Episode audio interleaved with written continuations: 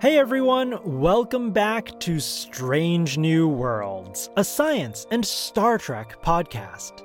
I'm your host, Mike Wong.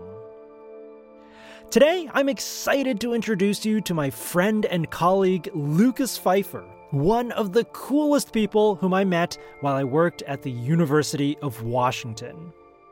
Although we were from different departments, Lucas is a PhD student in Earth and Space Sciences, and I was a postdoc in astronomy, we were united through UW's world famous astrobiology program, a multidisciplinary consortium of professors, postdocs, and students from eight different departments, bringing together people interested in understanding life's origins, distribution, and fate in the universe. I have really fond memories of discussing the latest scientific papers with Lucas and others over beer and snacks at UW Astrobiology's journal club, Mass Extinction. That's spelled with a drink in the middle of extinction. anyway, Lucas is an expert on Saturn's moon Enceladus, which is commonly thought to be one of the best places to seek out new life within our solar system, thanks to its subsurface ocean sandwiched between layers of rock and ice. Enceladus's geysers, which spray material out into space, were sampled by NASA's Cassini orbiter during that probe's 13 year tour of the Saturnian system. Now, in a recently published paper, Lucas has re examined the chemistry of Enceladus's plumes using a brand new computer model to understand the habitability of that icy moon's ocean. So, without further ado, let's go find out what he's discovered. Lucas Fifer, welcome to Strange New Worlds, a science and Star Trek podcast. Thanks so much. Super happy to be here. Before we dive into our science content for today, I want to begin by asking about your relationship to Star Trek. I know you've been watching a bit of Discovery lately, right? Yeah, it's been sort of my re entry back to, to Star Trek. So I am all caught up on Discovery now. But when I was younger, I watched a bit of The Next Generation with my dad. Like, it was actually one, I think, one of the first shows that we like watched together and uh, I remember like staying up. It was like the latest I could stay up was to to watch Star Trek like every Friday night, uh, like 9 p.m. I, I, really enjoyed it at the time, but I kind of like fell off of Star Trek for a while, and so it's been fun to to get back into it. So I'm I'm actually rewatching TNG now uh, from the beginning to try and hit all the episodes that I probably missed and whatever weird rerun schedule they were doing. Yeah, that's so amazing. I didn't know that.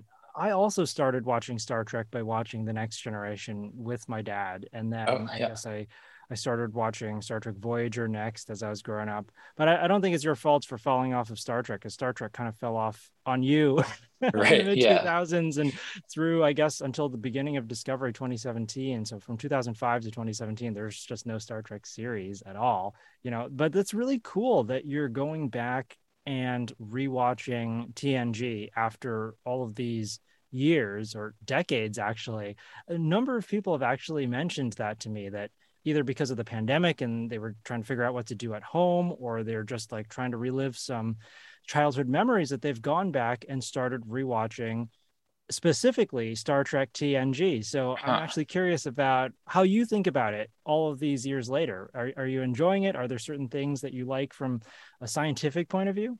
Oh yeah, I am enjoying it a lot. It's very like it's very comforting. And uh, it's hard to describe exactly why. I, part of it for sure is the nostalgia but it's also just like kind of a cozy show to watch even when they're in these dire situations. I don't know. Maybe it's just the carpeted floors. Um, yeah i've got to say those carpeted floors I mean, I actually really miss them. I, am not sure why all of the new ships that we see, you know, Discovery and all these other other things, they don't have carpeted floors because carpets are just so nice to yeah. walk on and see. it's too hard to clean. The, I you guess. know. um, did you want to say anything else about TNG? Sorry.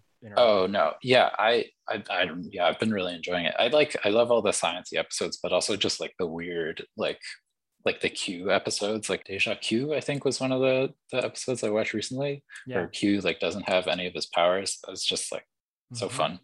Love those kind of like more surreal episodes too. Yeah, I actually really love Deja Q because it's a fun exploration of Q and what happens to him when he loses his powers and becomes human. But it's also got a great alien in it, the Calamarain, these like plasma life forms that they have to save Q from. Oh, uh, yeah, yeah. That's and I thought that was a really cool sci-fi example of like life completely as we don't know it. You know, people often talk about like silicon-based life forms. Could you have a life form just made out of plasma? Probably yeah. not, but you know. yeah. Um, it's so surprising to see from this early show how like ahead of its time it was in thinking about like at some point Picard, I think, is describing the difference between, I'm not sure if he's talking about data or not, but he's talking about like how basically we are all just organic machines too. And I just like love that kind of perspective. You know, life can can be made up of all different kinds of machinery. It doesn't have to be, it can be organic, it can be synthetic, it can be whatever. Yeah, absolutely. I think that scene was particular uh, to Data when he was trying to defend Data, right, on, mm. on trial. Data, Data oh, yeah, using yeah. his his human rights, and that scene where Picard says that we are machines too, just machines of a different kind, really mm. stuck with me for many years. And then I remember learning when I was studying astrobiology about all of the amazing molecular machines that are at work every second of every day in our bodies to like turn out ATP or replicate our DNA and how they're literally like machines that have turnstiles or that like transform ATP into some other action. Uh, it's it's really amazing. Yeah. So you've been watching all of Discovery. You've caught up through season four. Um, what do you think of this show? Oh yeah, really enjoying it. Especially like the latest seasons have been awesome the whole arc with uh, the DMA and, and the 10C I thought was so cool. Like starting from just like trying to understand this strange sort of astrophysical phenomena, and then it transitions into this awesome like first contact slash medi like interacting with with intelligent life and, and learning their language and all the astrolinguistics at the end is such a cool arc yeah, yeah, I'm glad you liked that because I was just jumping up and down watching this. you know, it's cool enough to get an astrophysical phenomenon like the DMA essentially being the villain of the season. You know, it's like not some bad person, but actually like a, a, scientific mystery that they have to solve. And then for that astrophysical phenomenon to suddenly have this like amazing astrobiological twist at mm-hmm. the very end. Oh, that was so cool to see. Yeah. yeah. So, Lucas, we are here today to talk about Enceladus, which is the subject of your PhD thesis and the research that you are doing that is ongoing in your research portfolio you know, unfortunately, Enceladus, this small moon of Saturn, hasn't really had a major role in Star Trek yet, but we did catch a tiny glimpse of it in the opening scene of Star Trek Discovery's second season. And this scene utilizes some real life images captured by NASA's Cassini spacecraft, which was in orbit of Saturn and made many flybys of its moons, including Enceladus. Uh, and this scene, which uses that amazing footage, is overlain with a beautiful monologue by Commander Michael Burnham. So I thought we'd first just take a look at that scene and then talk a little bit about it.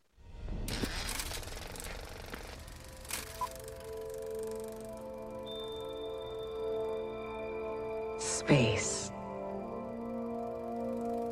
The final frontier. Above us. Around us. Within us. We have always looked to the stars to discover who we are. So, Lucas, as a planetary scientist who studies Enceladus specifically, what emotions does that scene elicit in you? The first time I was like so blown away and like it definitely made me tear up. Um, it was like such a heartwarming and like overwhelming moment. Um, like the Cassini images are just so incredible. Like Cassini did so much beyond just take these images, but just on their own, everything that was brought back from that mission to Saturn and its moons, like those images are probably like 40% of why I'm doing planetary science at all. Like they're such a huge inspiration. I think it's so cool to see that like the writers of Star Trek saw the same like scientific and inspirational and artistic value in those images and, and, wanted to like bring them back and like show show the Star Trek audience, share that with them. Yeah, I, I also just love the implication that like we know that the Cassini mission was hugely monumental in real Earth history and humanity's uh, understanding of our solar system. And I love the implication that like it is also just as monumental in this sort of alternative Star Trek timeline, and that it is kind of a stepping stone to this Star Trek future. I completely agree and had the same exact reaction as you when I watched it for the first time. It was just like tears and oh my god is this real there's cassini images in star trek um because uh, like you watching the Cassini mission unfold, all of the discoveries that it made really helped me become a planetary scientist, both in terms of being an inspiration, but also like actually enabling my PhD thesis. Yeah. Right. Like, like I'm just the same as with you, right? Because yeah, yeah. up until now, Cassini is the only spacecraft that has really taken data about Enceladus, as I'm sure you'll tell us all mm-hmm. about. Mm-hmm. For my PhD, I studied Titan as a chapter. And if it weren't for Cassini, we wouldn't know what kinds of molecules were being formed in Titan's atmosphere. So it was it was just a magical experience, yeah. right? Yeah, absolutely. So listeners of this podcast will be familiar with another icy moon in the outer solar system, Europa, which is actually a moon of Jupiter, so not Saturn, but it shares some similarities to Saturn's moon Enceladus. And the reason why our listeners are very well versed in Europa science is because we ran a mini series called Europa Watch, which was inspired by Star Trek Picard's second season which gave us the Europa mission, uh, a fictional 21st century crewed mission to Jupiter's moon Europa as part of the story arc of that season.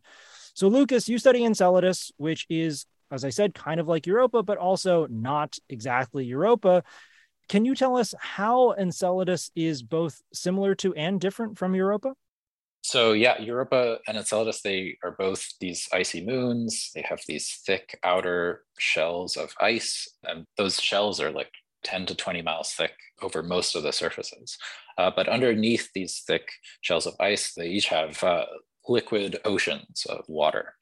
Europa is also a bit bigger. I think Europa is about size of, it's, it's right about the size of our moon, um, but Enceladus is quite a lot smaller. It's only about 300 miles across, so about six times smaller than that.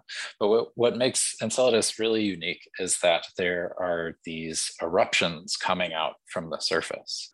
And we didn't really know that these eruptions existed until the Cassini mission was, was flying around Enceladus and, and sort of saw these. And the scientists directing that mission decided it was, it was important to take a closer look at those. And basically, there are these huge jets or, or, eruptions or what we call plumes coming out from the surface out of these deep and extended fissures in the surface of Enceladus. These eruptions are thought to represent basically material that's coming from that ocean. It's being transported up to the surface and beyond the surface out into space, where spacecraft like Cassini can fly through them and measure them. And Cassini actually did that, measured its composition. So thanks to that information, we have a, a, pretty good idea not only that these eruptions are coming from the ocean because they've got little bits of little ice grains with salt in them, which seem to represent little frozen droplets of salty like ocean spray from from below the surface. But we also so we know what kind of chemicals are in these these plumes, and we can use that to figure out what's going on in the ocean, like what gases are in the ocean, uh, what the salts are there and what sort of organic molecules might be there and maybe potentially uh, what life could be there. Would you say basically because of these plumes, Enceladus's ocean is the ocean in the solar system we know the most about besides Earth's? I think so, yeah. And I, oh, and I should say there's a possibility that there are plumes on Europa as well, but there's not as hard confirmation yet, uh, and we certainly don't have as nice samples as as we do from the Cassini mission. So yes, definitely right now that is the case. Really cool. So you published a study in the Planetary Science Journal very recently, and we'll link to that paper for our listeners in case they want to look at it in more depth. And this paper is about the composition of Enceladus's plumes and what the plume material can tell us about the nature of the ocean. So, as you said, these plumes, their source of material is that ocean underneath that ice crust.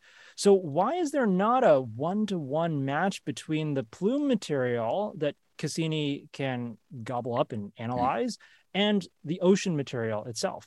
Yeah, so yeah, we can still learn a lot, like in terms of just what is in that ocean. But yeah, this, there's this problem that it's not exactly one to one in terms of how much of those chemicals that we see in the plume how much of those are actually in the ocean, the concentrations that they're at. Um, so that's because we're not seeing the ocean itself, we're seeing the aftermath of this complex eruption process. And some things erupt easily and other things get left behind. So some papers have looked at that previously, in particular, how water vapor is affected during eruption. So, so the bulk of the plumes is made up of water vapor. It's like the main component there. But as these plumes erupt upwards towards the surface through these kind of icy conduits. It's getting colder and colder towards the surface as it gets to the vacuum of space. So water vapor will tend to freeze out onto the walls of that conduit. So you're losing water vapor over that process. But other gases that are also in the plumes, like say carbon dioxide and methane, it doesn't get cold enough for them to freeze out. So they can carry on totally unaffected. As a result, if you look at the plume where Cassini measured it, you would find very different ratios in terms of gas to water vapor than if you looked at the plume down at the beginning of its sort of formation at the bottom of the fissure. So let me see if I can recap that for my own understanding. Mm-hmm. Basically, as the plume material travels through the crevasse in Enceladus's ice shell to reach outer space, some of that material will freeze out and not be retained in, as part of the plume? Yeah, yeah. And it's kind of the same process as when you sometimes get ice building up in a freezer that's too cold. Oh. So there's oh. some amount of moisture in the air. That's just water vapor. Uh, and if the walls of your if your freezer is set way too cold, uh, then then the walls of the freezer get so cold that basically water vapor turns into ice and, and crystallizes onto the sides of the freezer. So similar process. That's a great analogy. I can definitely relate to that. um, and so, because it's the water vapor that is freezing out and getting stuck to the sides of the crevasse, that means that the relative concentration of these gases will go up. Yes, yes. The sort of the background water vapor has been lowered, so the the stuff that was left unaffected, like the carbon dioxide, it appears more prominent. But there's also this additional piece that happens even before that. So when we're thinking about gases as they're actually exiting the ocean. So we think that these plumes are, are forming basically as a sliver of ocean is sort of being exposed to the vacuum of space as a result of these cracks in the surface. So because there's no atmosphere around Enceladus, it's too small to hold on to an atmosphere or not massive enough to hold on to an atmosphere you're really just exposing that water to the vacuum of space. So that's why water is evaporating, maybe even boiling, and other gases will likewise come out of the ocean, kind of like cracking op- open a, a, a, can of soda or beer. Uh, mm. Uh, you have carbon dioxide bubbles coming out. You could have various gases coming out in, in quite a similar way. But as that transition happens, not all gases make that transition at the same rate. So if you were to look at say the ratio of gases just above the ocean, it could be quite different from the ratio in the ocean too. So that's a key part of our paper is, is, exploring that process and different possible mechanisms for getting the gas out of the ocean, whether it's just out of the surface or through bubbles or out of those little ocean spray droplets. I'm just imagining some giant cosmozoan, you know, spacefaring life form coming up, picking up Enceladus, cracking it open like a, a, can of beer and chugging it. but I guess that's essentially what's happening there. It's got a crack, and there's there's this gas from the internal material uh, coming out. Yeah. So so in order to figure out, okay, so Cassini made this measurement, what does that actually mean about the internal chemical state of the ocean? You've got to take into account all of these different physical processes that you've just laid out for us and build a model of what's happening so that you can then deduce what the ocean is like. So tell me about this model. How does it work and what does it tell you about the nature of Enceladus's ocean? Yeah, it's exactly that. It's like we're making a, a computer model of, of all these processes and, and considering sort of the dynamics of water vapor and, and how energy and mass is conserved, but how the plume can accelerate as it's moving upward through the fissure because um, it's driven by this pressure difference as it's sort of getting sucked out into the vacuum of space. But our, our main result is, is essentially that there should be quite a lot of gas in the ocean. So a lot of like carbon dioxide and methane, also hydrogen gas and ammonia gas as well.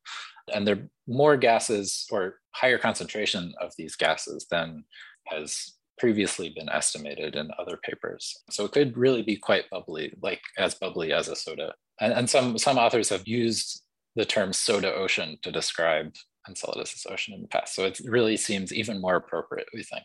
Yeah, so we, we think there's should be a lot of ammonium around as well. So window cleanery sort of composition, maybe, uh, maybe not not as concentrated, um, but that's where you see ammonium popping up just in your everyday life. And we can also estimate the pH of the ocean. So, in other words, sort of the acidity of that ocean. And our main result there is that it, it seems like it could be a little bit closer to the pH of Earth's oceans than was previously thought. So, some previous estimates had put it maybe a little bit more alkaline, like closer up towards something like bleach or something. Uh, so, yeah, it could be a little bit closer to neutral, a little bit more Earth like than previously thought. So that sounds pretty good for life. I know a lot of Earth's ocean is pretty close to neutral, as you said. So, and, and life thrives in Earth's oceans. What do your findings mean for the habitability of Enceladus? Do you think that this makes Enceladus a promising environment for life, or does this kind of chemical composition preclude a certain kind of life from existing? Generally, I think all these facts are uh, could be good. Um, so so more more gases around that's useful for life because gases can be a source of energy for life. And there's a particular form of life that's been hypothesized for Enceladus. So little microbes called methanogens that create methane. They can do that by taking in a couple of gases, carbon dioxide and hydrogen. And since both carbon dioxide and hydrogen those are the inputs to that process. Those were both measured in the plumes, and methane was also measured in the plumes. Um, so you've got sort of the ingredients and the end product were all measured, um, and they're in. We think that they're in the right proportions that it'd be energetically favorable for microbes to actually do this reaction. And, and people have looked at this in the past. That isn't a new result from our paper, but with our updated concentrations, we're basically finding that it's still a good source of energy for, for this type of life maybe a bigger difference than compared to previous papers is the fact that we find so much ammonium around. So ammonium is toxic at some levels uh, at high concentrations to terrestrial life.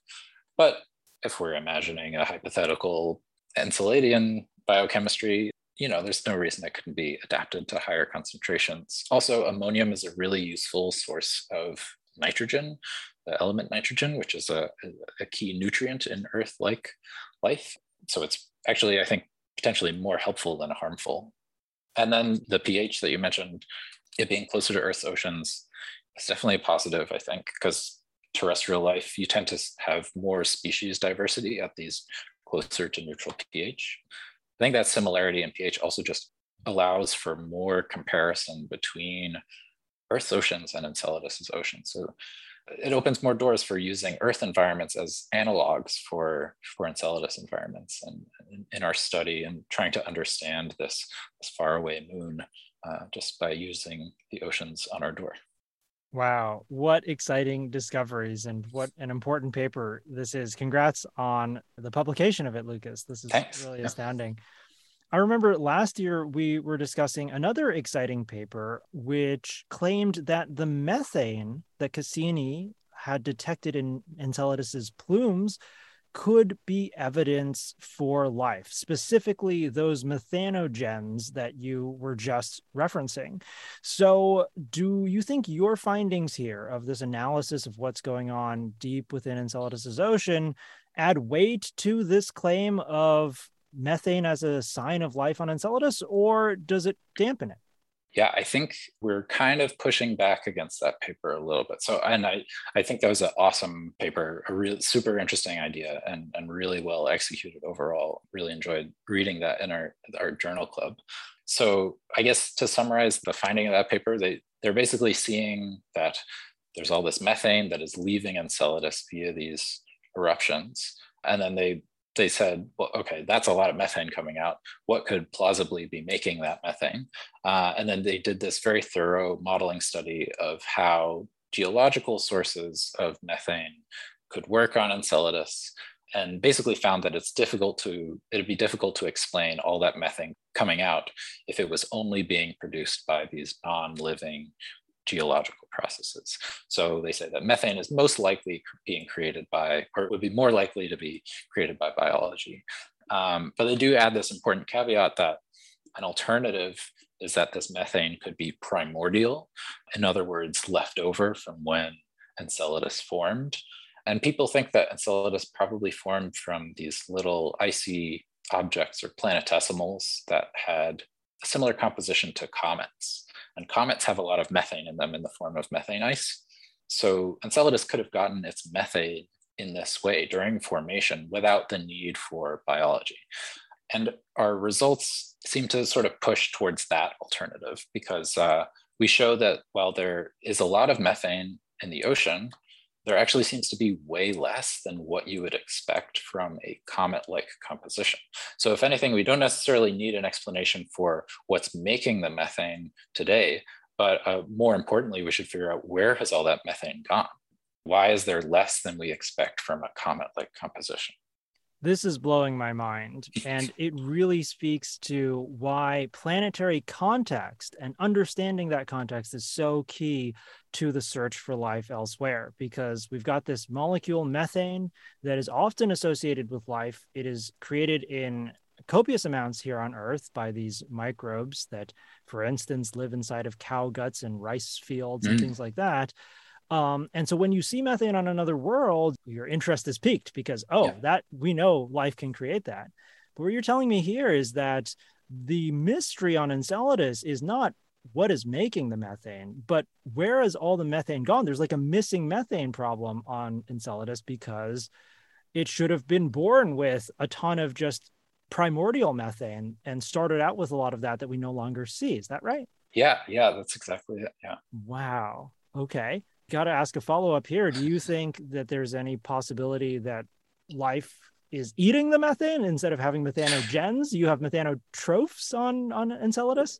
Ooh, that's a good question. I guess yeah. Ooh, that's fun. Um, it'd probably be tough because you need something to react with that methane.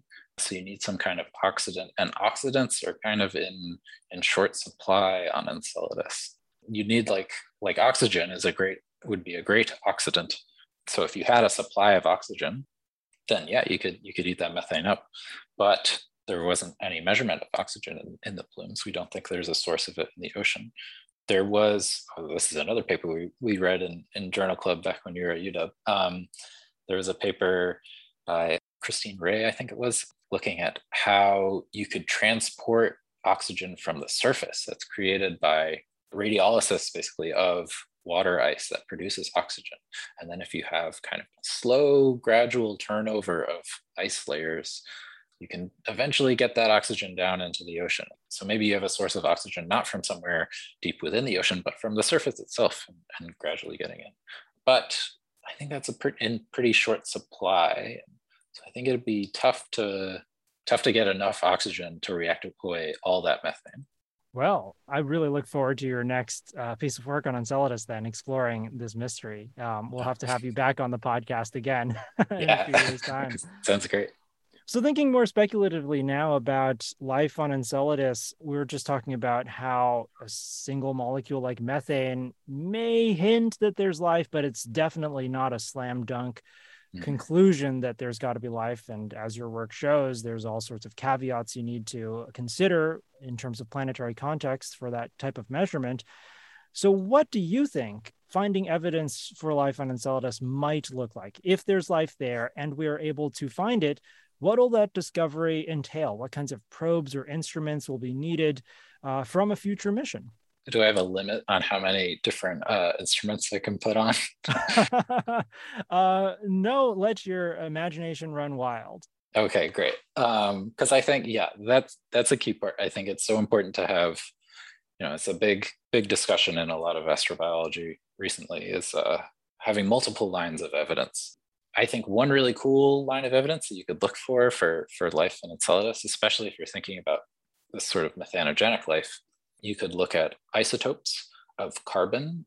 There are just a couple of slightly different versions of, of carbon molecules, and they're just slightly different weights from each other.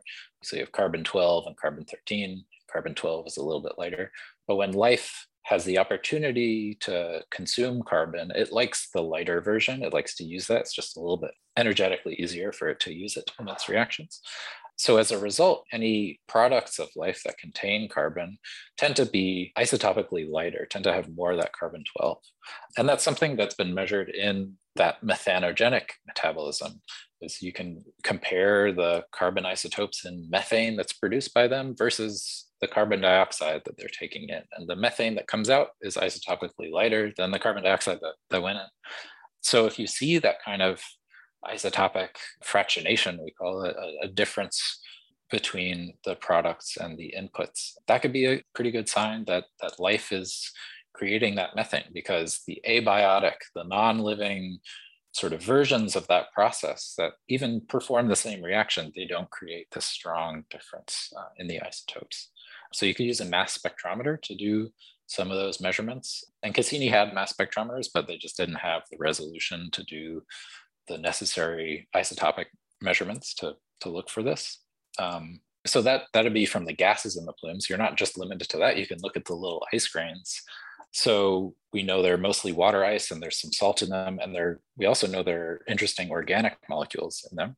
But again, Cassini didn't quite have the resolution to tease out all of what those organics are. So, especially the higher mass organics, we have very little information about what's actually there. So, just looking for complex organic molecules like amino acids could be very interesting. In particular, chiral distributions of amino acids. So, looking for like left handed versus right handed versions of amino acids, which both exist and, and when life produces amino acids it's a very skewed distribution of handedness so you could look for that kind of skewed distribution because again non-living processes that can also create amino acids. They don't they don't create that same kind of skewed distribution. Um, i guess you can also look for complex molecules in general. Uh, if we're just throwing all the instruments we can i think uh, you know look for look for repeating charges for some kind of DNA like molecule, not necessarily DNA, but something that serves a similar purpose in transferring information from one generation to another in the form of some kind of yeah long molecule with repeating charges. Um, and then finally, you could just use a microscope mm-hmm. to uh, take a look at those those little ice grains, and you might have a little little microbial life form preserved in those in those ice grains, maybe being even protected within that ice grain and those frozen droplets of what was once sea spray. Sounds like you want a full sensor sweep of this yeah. tiny icy moon. Um, yes, please. Yes. Yeah. well, I'll vote for Captain Fifer of the USS Wad to go to Enceladus and figure it all out. No, that that sounds great. And uh, like you said, the theme is multiple lines of evidence because when you're looking for life, you know, it's very easy to kind of get excited about a certain finding. Um, and that thing may have a few abiotic explanations that you are want to ignore just because ooh wouldn't it be great if it was actually alive but you really need to have all of these different lines of evidence to right. really check yourself and make sure oh yeah that thing uh, is actually consistent with what we think a living thing should produce. And you named so many great ones isotopes, chirality, complex molecules, charge, the repeating backbone charge of DNA. Um, these are these are all great. I hope you get your wish and uh, a spacecraft of your own to oh, yeah. make all these.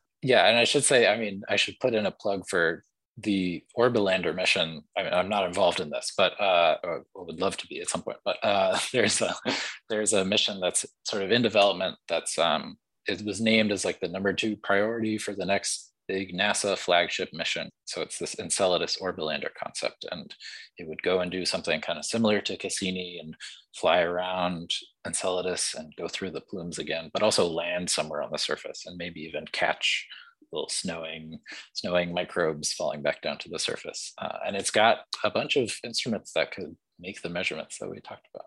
Amazing. I can't wait for that to become a reality. Yeah.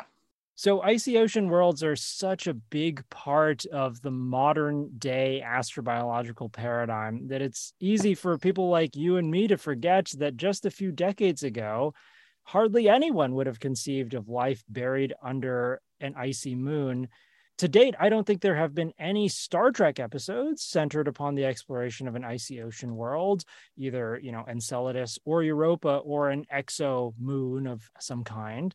Uh, but we can hardly blame the writers from the 60s or even the 90s for this because they just didn't know that these things really existed. But today, they have no excuse, right? Enceladus and Europa are in the news, in people's minds for great places, if not the top places to go looking for life in the solar system. So, Lucas, if you could write a Star Trek episode centered hmm. upon an exo Enceladus, say, what do you think it would be about? My favorite episodes are the ones where the crew is reduced to like very limited information and having to puzzle out some kind of you know whether it's an un- unexplained phenomena or some kind of mystery going on and i love those episodes where it really feels like kind of like a, a detective mystery but also feels like what it is to do science where you're pulling together these very limited pieces of information and creating hypotheses and, and testing them. So i would love an episode where the crew sort of arrives at Enceladus, or, or probably not Enceladus, but a, a, version, a similar sort of planetary body.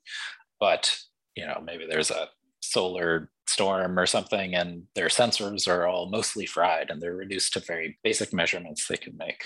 But they see this icy moon and see these eruptions coming out. And I guess they have to have a reason to to want to explore that ocean. So maybe a member of the crew, maybe a shuttlecraft, has accidentally been like beamed into the ocean. But now, I mean, Prime Directive, what they're worried about is can they mount a rescue mission? Because what if there is life? What if there's even an alien, you know, extraterrestrial civilization in this subsurface ocean? So they don't want to, you know, just go barging in without knowing for sure. So you know that maybe they have to use their limited information. They can take little samples of these plumes and uh, try and puzzle out whether there's life down there and uh, and whether there's intelligent life even like looking for signs of a, of a civilization for know, greenhouse gases or something or looking for for sewage or something that a, a subsurface ocean city might be creating. This is a really interesting concept I guess for two reasons. Number one is because in your story, you basically need some kind of solar storm to reduce the discovery, let's say, in this mm. case, to the capabilities of Cassini. yeah, yeah, exactly. Just uh, reducing uh, it to, yeah, yeah, exactly. Yeah. and then number two, this whole conundrum about can we mount a rescue because if we do and there is an alien civilization or just an alien biosphere there mm. we would be disrupting it is very similar to the present day astrobiological conundrum of planetary protection by which we mean the idea of when we send rovers or in the future, perhaps even astronauts to other worlds, we may contaminate those worlds with microbes from Earth. And also, if we ever bring something back from those worlds, like, uh, say, the sample return from Mars that NASA is trying to do with the Perseverance rover as the first step, we might bring something back to Earth that may contaminate Earth. So I, I, really like where this is going because your Star Trek episode would explore a modern day astrobiological conundrum. Yeah, yeah. I think that's definitely like why subconsciously I'm drawn to also the episodes that think about like prime directive and, and that pillar of sort of non-interference with alien life. And yeah. I, this is a really hard question, right? And I feel like it's something that we all wrestle with, but I really want to know your take on it now that you've brought it up with your imaginary Star Trek episode based on an Exo Enceladus. Back to real life now. Yeah. Oh no. you know where I'm going with this. Yeah. if we did find an alien life form in Enceladus, say we say we launched the Enceladus Orbilander with all of the amazing instruments that you had mentioned a couple of minutes ago, just bristling on that probe and it finds evidence for life through all of you know it's got the right isotopes it's got the right complex molecules yada yada yada. What do you do then? You know do you leave it alone and let it do its thing or do you send something to study it further and potentially perturb its environment or even bring it back to earth for genetic sequencing how do you wrestle with this conundrum of wanting to understand the amazing discovery that you have just made even more and just letting it be. Yeah. Oh man, that is the ultimate question. I yeah, well, I obviously do not have a confident answer to this. Um, hopefully, maybe nobody does. But part of it is maybe you weigh what kind of information you can get from a certain measurement or a certain mission versus what like the amount of damage it could potentially do. So if that damage is minimal, like say just passing something through the plumes, you're even if there is life coming out in those plumes, you're not interfering with the environment where those whatever life could be thriving, which is more likely somewhere down in the ocean. So anything that's already coming out in the plumes is kind of already, uh, you know, you're not really interfering with that life cycle, most likely, you're just sort of scooping up remains of, of unlucky microbes that got put on this uh, plume elevator that didn't necessarily want to be. But I don't know what the answer is if you're then thinking if you got confirmation and then you're thinking about mounting a a more sort of invasive mission that would go into the ocean you know maybe you think you can still do that without interfering without introducing like contaminating chemicals to to that environment and you know accidentally totally upsetting what could be a fragile biosphere down there. Um, i don't even know if you necessarily have enough information to make that uh, that call but you know maybe that's why it's easier to put in the context of star trek where you know it's going to wrap up more or less cleanly at the end of 45 minutes yeah I mean, this is just why we need that Star Trek episode, right? Yeah. Because I, this is why science fiction is so important, I think, to science because it gets us to ask these what if questions before we actually get to them. And I hope that some Star Trek writers listening to this and getting all sorts of good ideas from what you've been talking about, Lucas, because it is an actual dilemma that that I'm wrestling with in my mind and that we will maybe need to face in the next couple of decades, depending yeah. on what's out there in the solar system, right? So, like I said, we need that episode. Yeah, yeah, yeah. maybe it'll yeah, it'll help clarify things in my mind too. Yeah. Well, thank you so much, Lucas, for this fascinating discussion, for helping us explore the strange new world that is Enceladus and to help try to understand whether or not there's life there and explore the possibilities of seeking new life on that world. Um, this has been so much fun for me. And I've just got one last question for you. Where can people find you on the internet if they're interested in learning more about your amazing work? I'm on Twitter. I, am not very active on Twitter, but I'll send out my science stuff when it happens. Um, so I do that occasionally. Um, it is at Fife Beyond Earth. So F I F E Beyond Earth, all lowercase, all one word. Very nice. All right. Well, thanks again for spending this time with me, Lucas. Um, it's been a blast. Yeah, thanks so much for having me on here. It's been a lot of fun. A few minutes after we closed down the call, Lucas texted me saying, Oh man, I should have said, what if the hypothetical Star Trek Enceladus civilization doesn't want to be found? They could be masking their biosignatures, maybe adding something to their emissions or sewage to make it appear like a lifeless moon with plumes. Wow, that opens a whole new can of astrobiological goodness. I mean, the idea that an advanced civilization would purposefully hide itself from its cosmic neighbors. This touches on themes of SETI, the search for extraterrestrial intelligence, as well as METI, messaging those extraterrestrial intelligences, as well as the famous Fermi paradox. Ugh, I hope one day Lucas's Star Trek episode gets made. Cause look, these days, with the big budget CGI of Discovery and Strange New Worlds, not to mention the animated powers of Lower Decks and Prodigy, there really is no good reason why Star Trek has not actually explored an icy ocean world like Enceladus. Next time on Strange New Worlds, Star Trek science consultant and Duke University professor Mohamed Noor will be back on the show to help us think outside Earth's box and imagine what alien biology could be like. Until then, see you out there.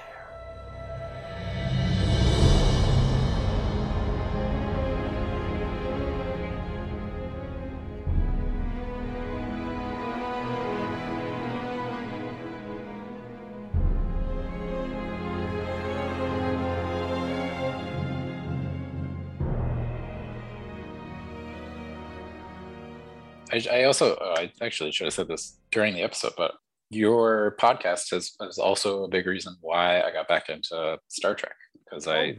had started, I'd listened to like a handful of episodes before I had even started watching Discovery.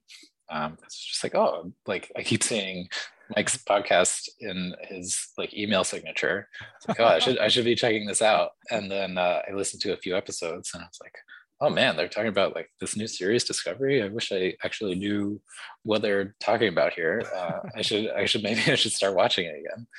I've listened to I think most of your episodes, so it's oh, uh, cool to be cool to be on here. Yeah. Wow. Oh, that means so much. yeah. Thanks, Lucas. yeah.